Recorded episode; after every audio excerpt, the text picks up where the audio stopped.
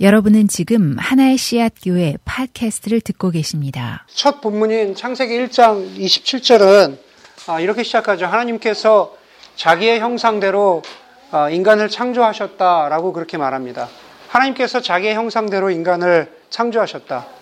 어, 형상을 뜻하는 어, 그리스어는 어, 헬라어는 에이콘입니다. 형상이라는 뜻은 에이콘이라고 그렇게 번역이 되는데요. 여러분 에이콘 하면은 여러분들 머릿속에 어, 어떤 단어가 떠오르십니까? 아마 대부분 여러분들 많은, 사람들 가운데 아이콘이라는 어, 단어가 떠올리겠죠. 예, 그 아이콘이라는 단어는 사실은 에이콘에서 어, 비롯된 거기에 근원을 두고 있는 그런 단어입니다. 뭐 예를 들어서 아이폰에 나와 있는 예, 깔끔한 아이콘이라든지 혹은 우리가 신앙적으로는 어, 성당이나 정교회 같은 데서 보, 게 되는 오래된 그 성상이라고 이야기하죠. 오래된 어, 신앙의 위인들이나 성경의 인물들의 성상 혹은 다른 것들을 흔히 우리가 아이콘이라고 그렇게 기독교 아이콘이라고 그렇게 말합니다. 혹은 특정한 곳에서 뭐 어떤 회사를 대표한다든지 어떤 이미지를 대표한다든지 어떤 것을 어, 대표하는 아주 대표적인 그러한 이미지를 보면서 뭐 아이코닉 이미지라고 그렇게 아, 부르기도 합니다. 그렇기 때문에 에이콘 혹은 아이콘이라고 할 때는 되게 부정적인 것보다는 좀 더 밝고 아름다운 곳에 와, 그 아이콘이 진짜 멋있더라. 진짜 괜찮더라. 라는 그런, 그런 말을 아, 쓰곤 합니다. 아이콘의 원형이라고 하는 헬라어의 에이콘, 다시 말해서 형상이라고 하는 그 뜻도 성경에서는 처음부터 굉장히 아름답게 쓰였습니다. 오늘 우리가 읽은 대로 우리는 하나님의 형상대로 창조되었다. 첫 인간인 아담과 하와는 하나님의 에이콘이다라는 그런 뜻이죠. 여러분, 우리가 성경 공부나 설교를 통해서 굉장히 많이 들었기 때문에 그것이 그냥 굉장히 평범한 말 같지만은 사실은 그게 평범한 말이 아닙니다. 인간은 하나님의 형상이다. 인간은 하나님의 에이컨이다. 그것은 거꾸로 얘기하면은 인간은 창조물의 에이콘이 아니라는 겁니다. 인간은 다른 창조물, 창조물과 아, 똑같은 거기서부터 비롯된 형상이 아니다라는 겁니다. 제가 읽은 책, 책 가운데서 그런 얘기를 하는 것들이 있더라고요. 여러분, 도대체 과연 인간은 무엇입니까? 과연 인간은 어떻게 정의할 수 있을까요? 인간을 정의할 때, 뭐 예를 들면은, 어, 생물학적으로 설명할 수 있겠죠. 뭐 진화의 산물이다. 뭐 어디서부터 침팬지로부터 비롯됐다. 라고 하는 생물학적인 개념으로 인간을 설명할 수도 있을 것이고 또 뭐 사회학적인 그런 존재로 인간을 인간을 설명할 수도 있겠죠. 뭐 뭐 또 다른 다른 어떤 어, 개념이 뭐가 있을까요? 예를 들면 어, 신경과학으로도 어, 인간을 설명할 수 있겠죠. 인간은 천억 개가 넘는 어, 인간의 뇌는 뇌가 그런 걸로 알고 있어요. 인간의 뇌는 천억 개가 넘는 어, 뉴런으로 어, 구성된 그런 어떤 신경 과학의 결정체다. 어, 인간은 그런 면에서 뭐 과학, 신경 과학이든 사회 과학이든 생물학이든 혹은 혹 어떤 심리학의 산물이건 인간을 여러 가지로 설명할 수 있는데 거기서 한 가지로 공통적으로 우리가 생각할 수 있는 것은 그렇게 되면 인간은 마치 창조물의 형상처럼 보일 수도 있다라는 점입니다. 그런데 성경은 그렇게 이야기하지 않고 성경은 하나님의 인간은 하나님의 에이컨이다라고 그렇게 말합니다. 미국의 가장 위대한 신학자라고 일컬어지는 18세기, 아, 19세기의 조나단 에드워즈는 하나님의 본질은 하나님의 본질은 삼위일체 하나님의 사랑이라고 했습니다. 제가 여러 번 설교를 통해서 말씀드렸죠. 요한일서에 나와 있는 하나님은 사랑이시다. God is love. 하나님의 본질 자체가 하나님의 존재 자체가 사랑이라는 것은 이미 창조 이전에 삼일체 하나님의 본질이 삼일체 하나님 사이에서 하나님이 사랑이셨기 때문에 사랑이신 거지 인간을 창조해 놓고 내가 너를 사랑하기 때문에 하나님은 사랑이시다라고 얘기하는 게 아니라고 제가 말씀을 드린 적이 있습니다. 하나님의 본질은 사랑입니다. 그리고 그 삼일체 하나님이 우주와 인간을 창조하신 이유는, 동기는 바로 그 하나님, 삼일체 하나님의 사랑을 나눠 주시고자 하는 게 인간을 창조하신 하나님의 목적이다, 동기다, 이유다. 라고 그렇게 좌나단 에조즈는 설명을 했습니다. 굉장히 맞는 말이고 굉장히 우리의 마음에 공감하는 말입니다. 여러분, 인간이 하나님의 에이컨이라는 것과 하나님의 본질은 사랑이라는 것은 도대체 어떤 연관성이 있을까요? 간단합니다. 우리 하나님의 형상인 우리는 하나님의 본질인 사랑을 표현해야만 한다라는 겁니다. 예. 하나님의 형상인 우리는 하나님의 본질인 사랑을 표현해야 된다라는 거죠. 하나님께서 자기 형상대로 인간을 창조하시고 그리고 아담과 하와를 창조하셨다라는 것은 그런 의미에서 사랑의 두 가지, 하나님의 본질이신 사랑의 두 가지를 표현해 주고 있습니다.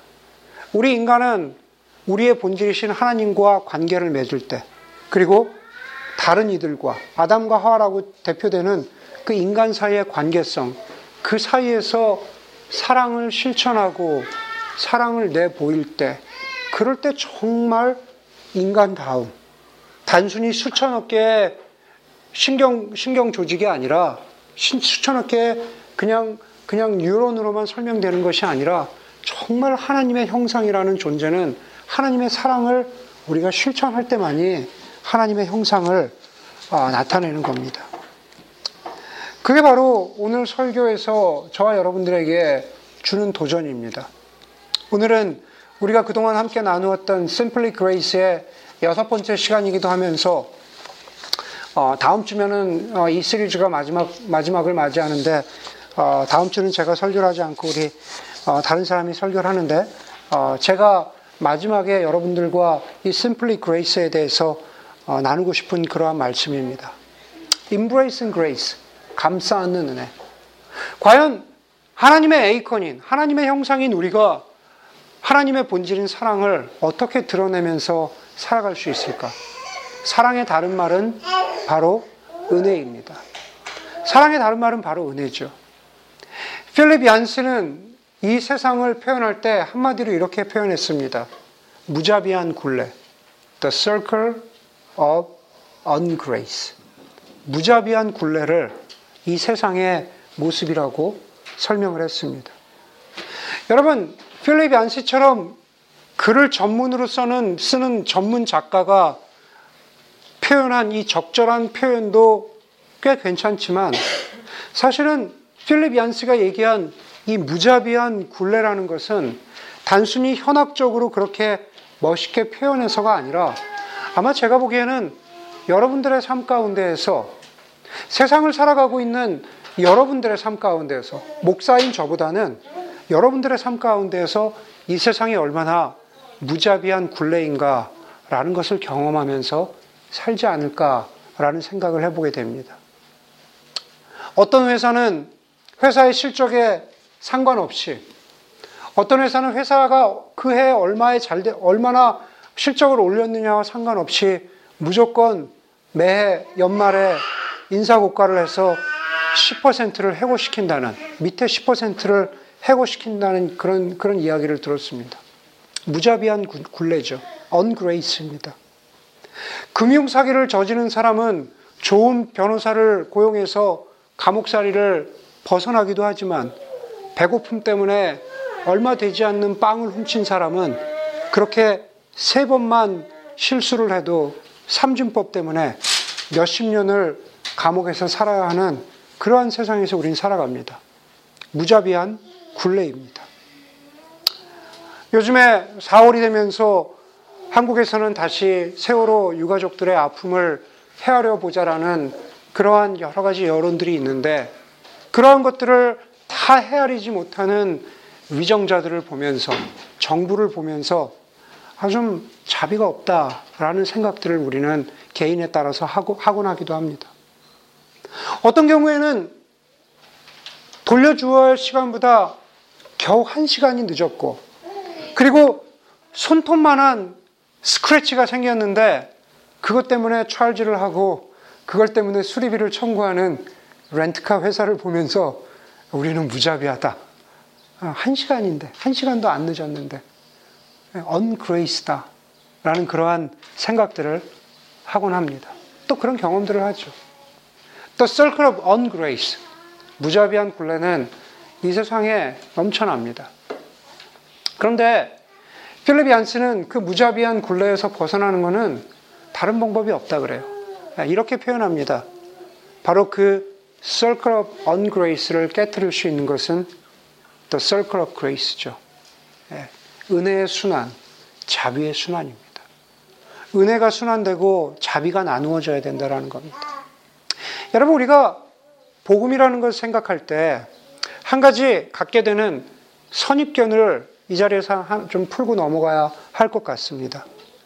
마치 우리는 복음을 듣고 우리는 구원받았기 때문에 우리는 바로 이쪽 편에 있고 구원받은 사람들 이쪽 편에 있고 구원받지 못한 사람들은 마치 이쪽 편에 있다라는 식으로 행동하고 말하고 생각할 때가 많이 있습니다. 그런 생각과 그런 태도들은 무의식적으로 우리의 말에서 그리고 우리의 행동에서 표현되고 그것은 복음을 향해서 그리고 예수 그리스도를 향해서 어떤 좋은 관심과 호의를 불러일으키기보다는 뭐야? 그러니까 너희들은 산다는 거고 우리는 죽는다는 거야? 너희들은 천국에 가고 우리는 지옥에 간다는 거야? 라고 하는 그런 적개심과 불신을 만들어냅니다. 사실 적개심과 불신을 만들어내는 것이 복음의 목적이 아니죠. 예수 그리스도를 향해서 뭐야 너희는 살고 우리는 죽는다는 거야? 그런 마음을 불러일으키는 게 그게 바로 예수님의 의도가 아닙니다. 이쪽이냐? 살아있는 사람들, 바로 이쪽이냐? 죽어가는 사람들이 이쪽이냐? 그런 편 나누기가 아니라 우리가 Circle of Grace라는 측면에서 한번 이렇게 생각해 보면 어떨까요? 서클이라고 하는 원의 중심에서 원의 중심을 그려놓고 그 원의 중심에 하나님이 계신 겁니다. 예, 우리는 복음을 듣고 하나님의 자녀가 되고 그리스도인이 된 우리는 그 원의 중심에 계신 하나님께 좀 더 가까이 있는 사람이고 그 하나님과 손을 잡고 있는 하나님과 맞닿아 있는 사람이죠. 마치 이렇게 하나님과 손을 잡고 있듯이. 그러나 원의 중심에 아직 가까이 가지 못한 사람들, 원의 바깥에 있는 사람들, 그렇죠? 그 사람들은 아직 하나님을 알지도 못하고 하나님과 연결되지도 못한 거예요. 그러면 복음을 가진 우리의 책임은, 우리의, 우리의 사명은 뭡니까? 우리가 손을 붙잡고 맞닿아 있는 예수 그리스도와 이 사람도, 원 바깥에 있는 이 사람도 하나님과 맞닿을 수 있도록 하는. 내가 어떤 은혜로 말미암아서 조금 더 하나님 앞에 가까이 갔지만 그것도 하나님의 은혜인 것이고 아직 원 바깥에 있는 바로 그이는 조금 멀리 있지만 우리가 그 사람을 원 중심으로 끌어당기는 것, 하나님과 만날 수 있도록 해주는 것, 그것이 좀 더 우리가 우리 그리스도인들이 가져야 하는 태도이고 자세가 아닐까라는 생각을 해봅니다. 우리도 아직 하나님을 향해서 가고 있는 사람들이라는 거죠. 여러분, 결국 이 세상에 무자비한 굴레를 벗어나는 것, 복음을 알게 되고 이 세상이 꼭 그렇지만은 않다라는 것에 필요한 것은 The Circle of Grace, 은혜의 순환이 필요합니다. 다시 한번 필립 얀스의 표현을 빌어옵니다. 하나님은 당신과 나를 감싸 안으시고 하나님은 다른 이들을 감싸 안으시며 하나님은 온 창조 질서를 감싸 안으신다. 그런 다음에 당신과 내가 다시 하나님을 감싸 안고 그리고 우리가 다른 이들을 감싸 안으며 또 우리가 창조 질서 전체를 감싸 안는다. 감싸 안는다는 것은 바로 바로 인브레이싱 하는 거죠. 그렇죠? 바로 그 원 안에 모든 것이 회복되도록 하나님과 만나도록 돕는 것. 그것이 바로 진정한 은혜의 의미입니다. 예수님께서 이 땅에 사실 동안에 그렇게 사람들을 감싸 안으셨습니다. 예수님께서는 성령을 통해서 지금도 우리를 이미 감싸 안으셨습니다. 그리고 예수님께서는 부활하셔서 이 세상이 원래 아름다움으로 돌아갈 수 있도록 그 부활하신 몸으로 이 세상의 원래의 모습을 부활하신 몸으로 보여주시고 확인해 주셨어요. 네. 바로 예수님의 사랑이고 예수님의 조건 없이 끌어안는 감사 안음입니다.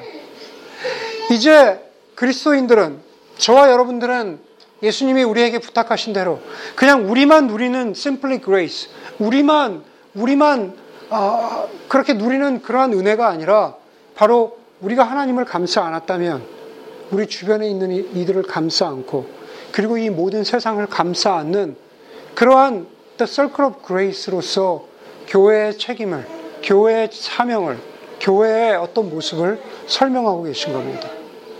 오늘 두 번째 본문인 마가복음을 함께 보도록 하겠습니다. 이미 읽었지만 마가복음에서 오늘 본문의 시작은 율법학자가 예수님께 묻습니다.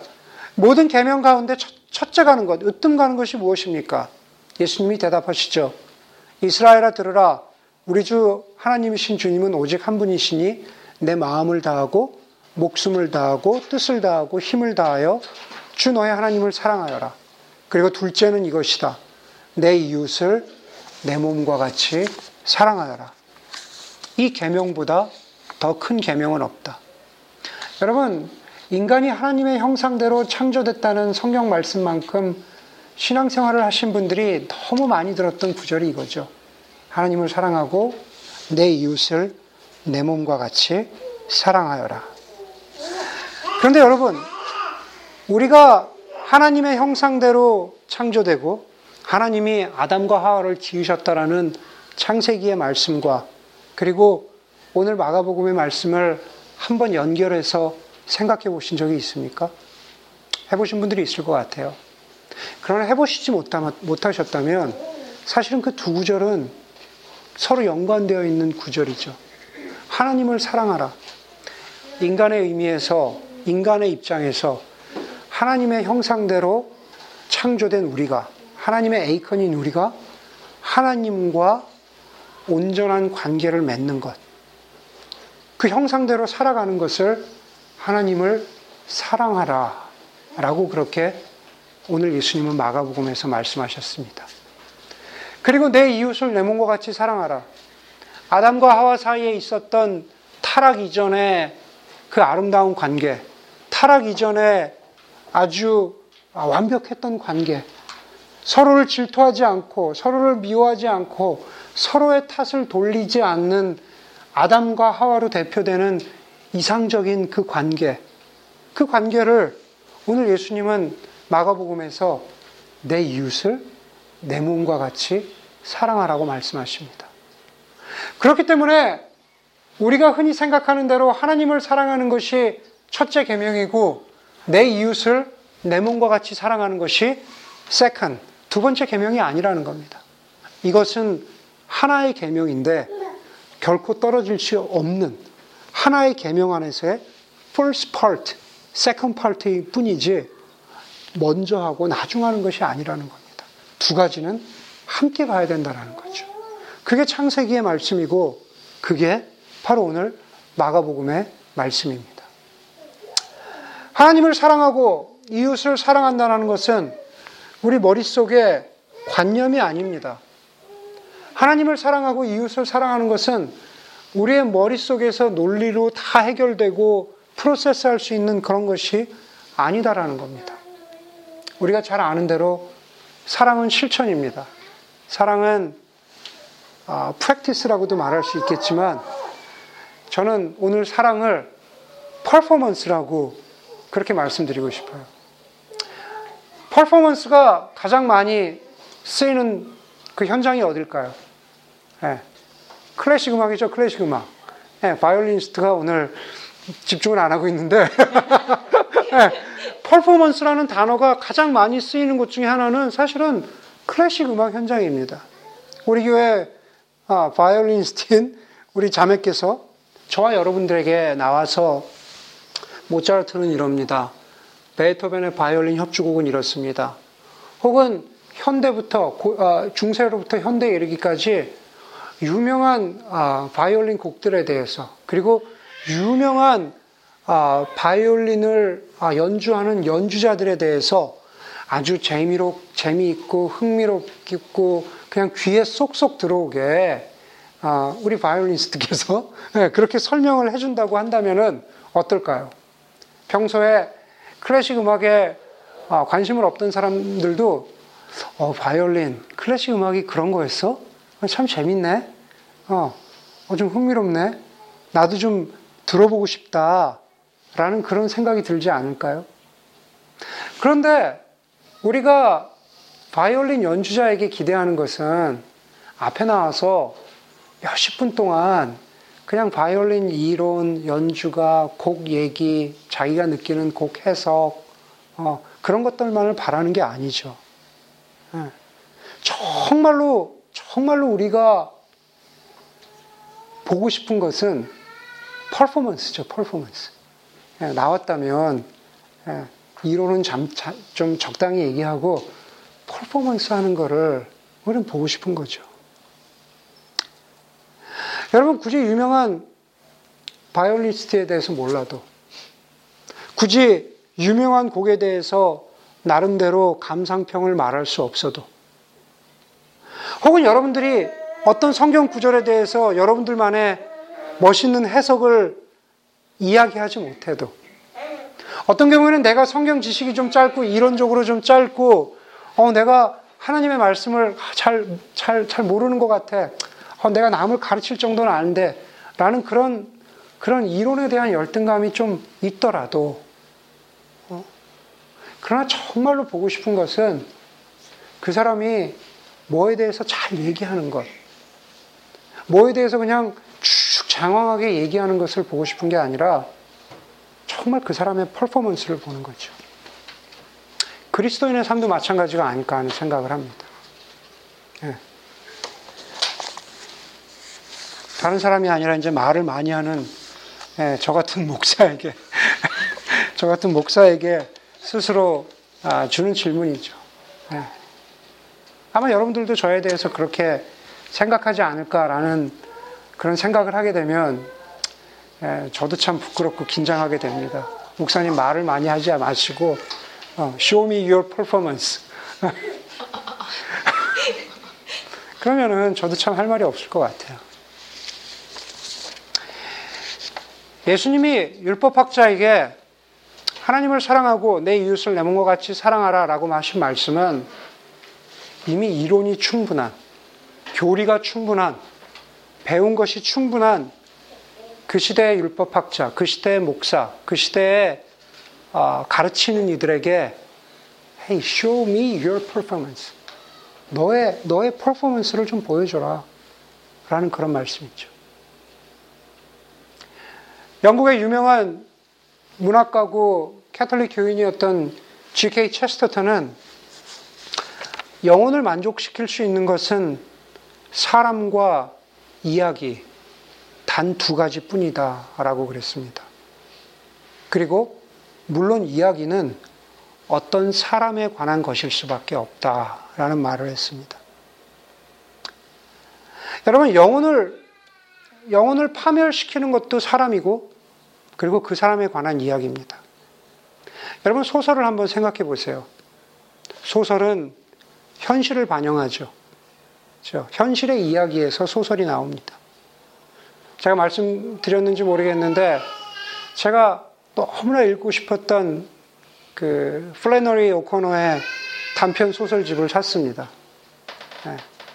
플래너리 오코너의 단편 소설집을 사, 사, 샀는데 좋은 사람은 찾기 힘들다를 비롯해서 너무나 뛰어난 영문학에서 빠질 수 없는 저자이고 그리고 인간의 죄성에 대해서 인간의 구원에 대해서 너무나 잘 썼다고 해서 사서 읽었는데 책 내용이 너무 우물한 거예요. 살인을 하는 것도 아니고 공포스러운 것도 아니고 피가 난무하는 것도 아닌데 어쩌면 저렇게 인간의 파멸성에 대해서 인간의 영혼을 파멸시키는 파멸성에 대해서 죄성에 대해서 저렇게 잘 썼을까? 잘 썼지만 어두워요. 예, 그래서 밤에 읽다가 덮었습니다. 밤에 읽는데 막 제 영혼이 정말 어두워지는 거예요. 예, 제 안에도 어두워지고. 덮었습니다. 예, 그래서 그냥 덮어놓고 있었습니다. 감탄했지만 아직 3분의 1도 읽지 못했습니다. 여러분, 우리가 알고 있는 히틀러의 이야기는 우리에게는, 지금 우리에게는 단지 이야기일 뿐이지만은 그 당시 사람들에게는 현실이었죠. 그런 면에서 사람은 다른 사람들의 육신과 영혼을 파멸시킵니다. 하지만 반대로 영혼을 만족시키는 것도 사람과 그 사람의 이야기입니다. 그 사람이 남긴 이야기죠. 우리가 왜 마더 테레사나 넬슨 만델라의 그 사람을 보면서 그리고 그 사람이 남긴 이야기를 보면서 우리가 왜 감동하고 우리의 영혼이 왜 만족을 얻습니까? 거기에서 주는 울림이 있기 때문에 그렇죠. 영혼이 힘을 얻습니다. 그런 모든 이야기 가운데, 그런 모든 사람 가운데 우리에게 영원한 만족을 주는 것은 예수 그리스도, 인간의 몸으로 오신 바로 예수 그리스도라고 하는 바로 그분과 그분이 남기신 이야기죠. 그런데 그 이야기는 말로만 되는 이야기가 아니라 정말로 하나님을 사랑하고 다른 사람들을 사랑하셨던 이 세상의 모두를 사랑하셨던 예수님의 퍼포먼스가 바로 그 이야기 안에 담겨, 있기 때문에 그런 거죠. 오늘 예수님께서 율법학자에게 하시는 말씀, 하나님을 사랑하고 내 이웃을 내 몸과 같이 사랑하라는 말씀은 저와 여러분들에게 감싸 안으라는 은혜의 사람이 되라는 그런 부탁을 하시는 겁니다. 사랑과 은혜는 같은 말이죠. Embracing grace, the circle of grace. 바로 그 서클 안으로 우리가 감싸 안으려고 하는 감싸 안으려면 원을 그려야 되잖아요. 그렇죠? 감싸 안고 끌어 안으려고 하는 이 원 안으로, 그렇죠? 바로 세상을 사랑하고 사람들을 사랑하라는 그 말씀을 저와 여러분들에게 부탁하고 있는 겁니다. 그렇기 때문에 우리가 우리를 그리스도인이라고 할 때 우리에게는 환대의 신학, 환대의 신앙은 선택이 아니라 필수라는 거죠. The theology of hospitality. The faith of hospitality. 누군가를 하스피럴하게, 하스피러블하게 품어주고, 웰컴해주고, 사랑하는 것은 우리에게는 선택이 아니라 필수라는 겁니다. 얼마 전에도 제가 책을 읽다가 그 글을 인용해서 올렸지만 여러분들에게 다시 한번 읽어드리겠습니다. 어떤 신학이든지 간에 환대의 대상을 확장해 나가는 것을 거리끼는 신학이라면 그 신학은 온 인류를 향한 하나님의 사랑과 화해를 깊이 고려하지 못한 신학임에 분명하다 그랬습니다. 어떤 신학 가운데, 말 가운데 환대가 없다면, 인브레이싱 하는, 감싸 안는 은혜가 없다면, 그것은 결코 하나님의 사랑과 화해를 반영하고 있는 신학이 아니다라는 뜻입니다. 그런데 그 구절은 거꾸로 얘기하자면 어떤 신학이건 어떤 신앙인이건 어떤 예수 공동체이건 간에 환대의 대상을 확장해 나간다면 그 공동체는 그 교회는 온 인류를 온 인류를 향한 하나님의 사랑과 화해와 은혜를 깊이 고려하는 공동체다. 라고 그렇게 자신있게 말할 수 있다고, 있다라고 하는 겁니다. 33절에 보니까는 율법학자가 하나님을 사랑하고 이웃을 사랑하는 그 실천이 그 퍼포먼스가 모든 번제와 희생 제물보다 낫다라고 성경은 말합니다. 시편 40점 8편 말씀에 이런 말씀이 있어요. 나의 하나님이여 내가 주의 뜻 행하기를 즐기오니 주의 법이 나의 심중에 나의 마음 속에 있습니다. 그럽니다. 여러분 중요한 건 뭡니까? 앞부분이죠. 내가 주의 뜻을 행하기를 즐겨하오니 하나님 내가 퍼포먼스 하기를 즐겨합니다. 내가 말씀대로 하나님을 사랑하고 이웃을 사랑하는 그 퍼포먼스를 사람들을 환대하기를 즐겨합니다. 그랬더니 내가 깨달은 것은 주의 법이 주의 말씀이 정말로 내 안에 있다라는 것을 내가 알게 되었습니다. 라는 그런 말씀을 하고 있는 거죠. 오늘 율법학자가 한 말씀도 똑같은 말씀입니다. 어떤 번제보다, 희생제물보다 말씀을 순종하고 그 은혜를 인브레이스 하면서 살아가는 게 훨씬 좋습니다. 맞습니다. 율법학자가 그렇게 얘기하니까 34절에서 예수님이 그 율법학자에게 뭐라고, 뭐라고 말씀하십니까? 하나님의 나라가 너에게, 너에게서 멀지 않다. 그러죠. 내가 정말로 그리스도인이 될 준비가 되었구나. 너 정말 다 되었다. 너 정말 하나님의 자녀가 다 되었다라는 말씀을 하나님의 나라가 내게서 멀지 않다. 라고 그렇게 말씀하신 겁니다. 제가 좋아하는 작가 자주 얘기하죠. 앤 라모트의 앤 라모트의 이야기를 들려드리면서 설교를 예, 마무리하려고 합니다. 앤 라모트가 지금 60이 다 되셨는데요. 앤 라모트가 어릴 때, 자기가 어릴 때 자기네 집에 캐롤이라고 하는 자기를 돌봐주는 어, 베이비시터가 있었대요. 앤 라모트 바로 여기 사신 거 아시죠? 여기 Mill Valley 가까운 데 살아요. 지금도 거기 살아요. 어릴 때도 거기 살았고. 자기가 어릴 때 자기를 돌봐주던 17살쯤 된 베이비시터, 캐럴이라고 하는 베이비시터가 있었대요.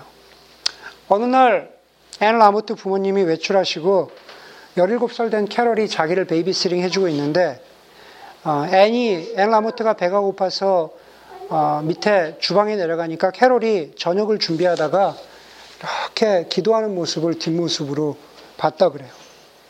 그래서 어린 앤 라모트가 캐롤에게 물어봤대요. 뭘 기도했어? 빨리 돈 많이 벌어서 우리 집에서 babysitting 안 하게 해달라고 그렇게 기도했어? 라고 그 언니, 캐롤 언니한테 물어본 거죠. 그랬더니만은 17살 된 캐롤의 대답이 어, 기도했는데 어, 앤 라모틴의 니네 집에 오래, 오래 있게 해달라고 기도했어. 그랬더니만 앤이 이렇게 다시 말했대요. 그런 엉터리 기도가 어딨어. 계속 가난하게 살 거야? 어. 그랬더니만은 캐롤이 앤에게 웃으면서 하는 얘기가 내가 니네 집에서 이렇게 babysitting 하면서 아르바이트를 열심히 해야 우리 아빠가 고생을 좀 덜 하셔. 우리 아빠는 가난하지만 그래서 우리는 가난하지만 그래도 아빠와 나는 어, 서로에 대한 사랑에 의지하면서 그러면서 살아. 아빠와 나는 정말 사랑이 많거든. 엘 라모트가 책에다 이렇게 적었습니다. 그대로 말씀드려요. 나는 고개를 푹 숙였다. 책에서, 책에서나 읽었던 사랑이란 단어가 마음 깊이 울림을 남기다가 아련하게 사라졌다. 이야기는 계속 이어집니다. 앤 라모트의 부모님이 돌아오시고 얼마 지나지 않아서 누가 현관문을 두드려서 나가보니까 앤 라모트가 나가보니까 현관문 앞에 허리머, 허름한 차림, 차림의 아저씨가 서 있었었는데 캐롤의 아빠 찰리였대요. 어, 그 찰리는 앤 라모트에게 손을 내밀, 내밀면서 어, 네가 우리 딸 캐롤한테 늘 듣던 어, 똑똑한 앤이구나 라면서 악수하려고 손을 내밀었다가 황급하게 손을 이렇게 뒤로 뺐대요. 앤 라모트가 그런 책에 그런 얘기를 써요. 그 손은 제가 지금까지도 절대 잊을 수 없는 손입니다. 커다란 손이고, 그리고 노동을 해서 투박한 손이고, 굳은 못이 아주 그냥, 아주 그냥 꽉 박혀 있는 그런 시커먼 때 묻은 손이었는데 아주 찰나의 순간이었지만은 저는 그 손을 잊을 수가 없습니다. 앤 라모트가 캐롤의 아버지 찰리에게도 똑같이 물어봤답니다. 아저씨 사랑이 뭐예요? 네, 당돌하죠. 네. 아저씨 사랑이 뭐예요? 현관문 앞에 서서. 그랬더니 그 캐롤의 아빠 찰리가 이렇게 어, 대답했다 그래요. 사랑은 사랑이라는 건 말이야. 사랑할 수 없는 것들을 사랑하는 게 사랑이다. 그러셨대요. 사랑할 수 없는 것들을 사랑하는 게 사랑이다. 그렇게 어린 엘 라무트와 캐롤의 아빠 찰리가 아, 대화를 나누고 있는데 이제 babysitting을 끝난 캐롤도 집에 가려고 나오고 앤 라모트의 아버지도 어, 현관으로 나와가지고 이제 뭐 빠이빠이 헤어져, 헤어져야 할 시간이죠. 그 찰리 아저씨가 앤 라모트에게 뭐 good night 앤 이러면서 이제 인사를 했는데 그 순간에 자기 어린 앤 라모트가 찰리 아저씨에게 예, 악수를 하자고 내밀고 그리고 그 더럽고 투박하고 굳은 못이 박힌 손을 가진 그 찰리 아저씨가 앤 라모트의 손을 잡으면서 그러면서 두 사람이 서로 어, 악수를 했답니다. 마지막 부분 여기부터는 앤 라모트의 책 그대로입니다. 내가 한 번도 경험해 보지 못한 낯설고 거친 촉감이 내 손을 타고 온몸으로 전해졌다. 그 생소한 느낌이 따뜻한 온기로 변하기 시작할 때 나는 깨달았다. 한 번도 만나지 못한 두 손이 서로를 위해서 만날 때 우리는 사랑할 수 없는 것들을 사랑하게 된다는 것을. 한 번도 만나보지 못한 두 손이 서로 만날 때 우리는 사랑할 수 없는 것들을 사랑하게 된다는 것을. 여러분, 인브레이싱 그레이스라는 그런 거죠. 사랑할 수 없는 것들을 사랑하게 되는 것. 한 번도 만나지 못한. 그러나 하나님께서 우리에게 허락하시면 누군가 속에 있는 깨어진 하나님의 에이콘, 깨어진 하나님의 형상이 회복될 수 있도록 하나님 대신에 우리가 그 사람들을 끌어안는 것, 감싸 안는 것, 하나님을 사랑하는 것처럼 내 이웃을 내 몸과 같이 사랑하는 것. 바로 그런 저와 여러분들의 퍼포먼스 속에, 내미는 손 속에 주의 성령께서 함께 하시고, 우리를 통해서 작지만 The Circle of Grace, 은혜의 순환을 만들어 가시는 그 하나님의 일하심. 그게 바로 우리 교회가, 우리 그리스도인들이 꿈꿔야 하는 모습이라고 그렇게 믿습니다. 함께 기도하겠습니다.